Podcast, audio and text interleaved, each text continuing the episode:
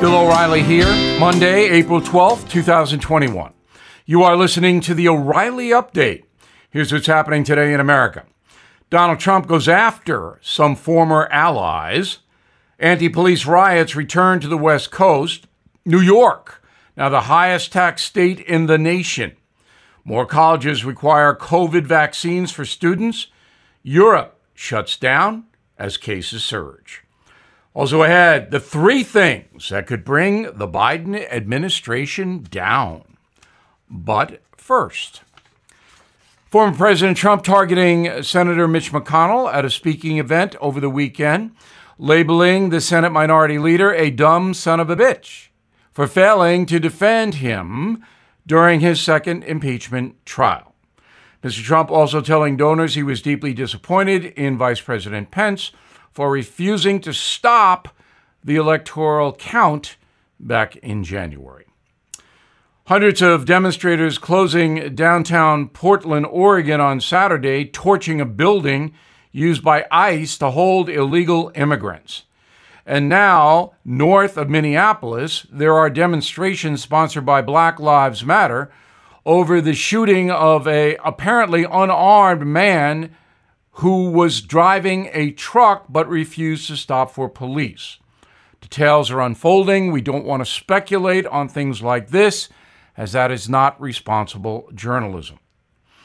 New York, now the worst place in the USA for taxes. Governor Cuomo, who is weakened, and leaders in Albany passed a $212 billion budget, officially making the Big Apple the highest taxed city in America and the entire state is in that category as well. Between federal, county, and city rates, the wealthiest residents in NYC will pay nearly 53% of their income. Some universities demanding students get the COVID vax before heading back to campus this fall. Rutgers, Notre Dame, Brown, Cornell, Northeastern, just to name a few. They want a jab for in person instruction in sports. Schools struggled, as we all know, to control the COVID virus this year. Germany, France, Italy, the three largest economies in the European Union, bringing back the COVID shutdown as new cases rise. Vaccination rates on the continent have stalled at 20%, with infections jumping 125% in the last four weeks. By comparison, the UK, which is no longer in the EU, has inoculated nearly two thirds of adults. In a moment, President Biden has three big problems. We'll tell you about them next. It's another morning, and you're all set for work. You grab your coffee, head out the door, and your car decides today's the day it won't start. Panic sets in. You're not just late, you're stranded. Get ahead of unexpected car repairs before they strike with CarShield the most trusted vehicle protection company. For almost 20 years, CarShield has saved millions of drivers from repair nightmares with low monthly plans that cover up to 5,000 major parts and systems, like pricey transmission and engine repairs and check engine light mysteries. Visit CarShield today at carshield.com/carlson. Plans include unlimited miles, 24/7 roadside assistance, help with flats, lockouts, and rental car options. Save 20% and get a a free quote by visiting CarShield online at carshield.com/carlson. Don't wait for the next surprise. Choose peace of mind with CarShield. Go to carshield.com/carlson and save 20% today. Time now for the O'Reilly update message of the day, a bad moon rising for President Biden. So it's getting serious. No more fooling around with this capitalism business. Nope. Old Joe has gone full tilt socialist. Viva Fidel! Viva Venezuela! Che, we miss you. The president has proposed $5 trillion in new spending. The U.S. Treasury currently owes about 27 trillion. That means America has no disposable funds. So, since Albania and Sri Lanka are not going to give us any money, Joe has to get the cash from U.S. citizens and businesses. There is no other way. Joe may know all of this, but then again, he may not. Depends on what day it is.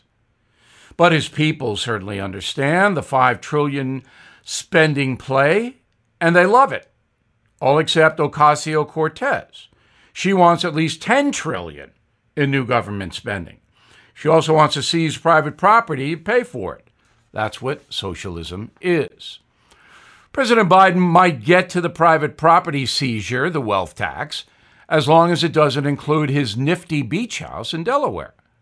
But for now, the president just wants to spend lots of taxpayer dollars and tax the country blind. So here's a bit of what Joe Biden wants to spend our tax dollars on. 174 billion for electric vehicles. That's a global warming play. I like electric cars, but Tesla and other manufacturers should pay for the plug-in stations themselves, not me. 100 billion for school construction. That is what local property taxes are for. Is Joe going to federalize public schools now? 20 billion for bike lanes. Oh, bike lanes. Again, this is a local spending issue, not federal. 25 billion for transformative projects. A complete ruse. That could be anything. Can Joe Biden define transformative spending? In China, it's building concentration camps. 400 billion on home care for seniors and disabled Americans. Noble intent almost a half trillion on top of Medicare and Medicaid. Will Jill Biden get a piece of that? Sorry. The horrifying truth is Democrats want the federal government to run everything, to provide cradle to grave entitlements, free child care, elder care, health care, community college, food, housing, job, and wage guarantees. Again, that's socialism. To fund that, President Biden is willing to cede his executive authority and allow progressives to dictate how much money American workers can keep. And as the giveaways rise, including checks for undocumented people, personal assets shrink. So, good day to you, Comrade Biden. It's incredible, but the President of the United States is a quasi socialist. He is the most liberal chief executive in United States history.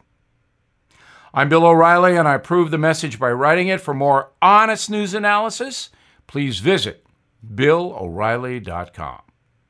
In a moment, something you might not know.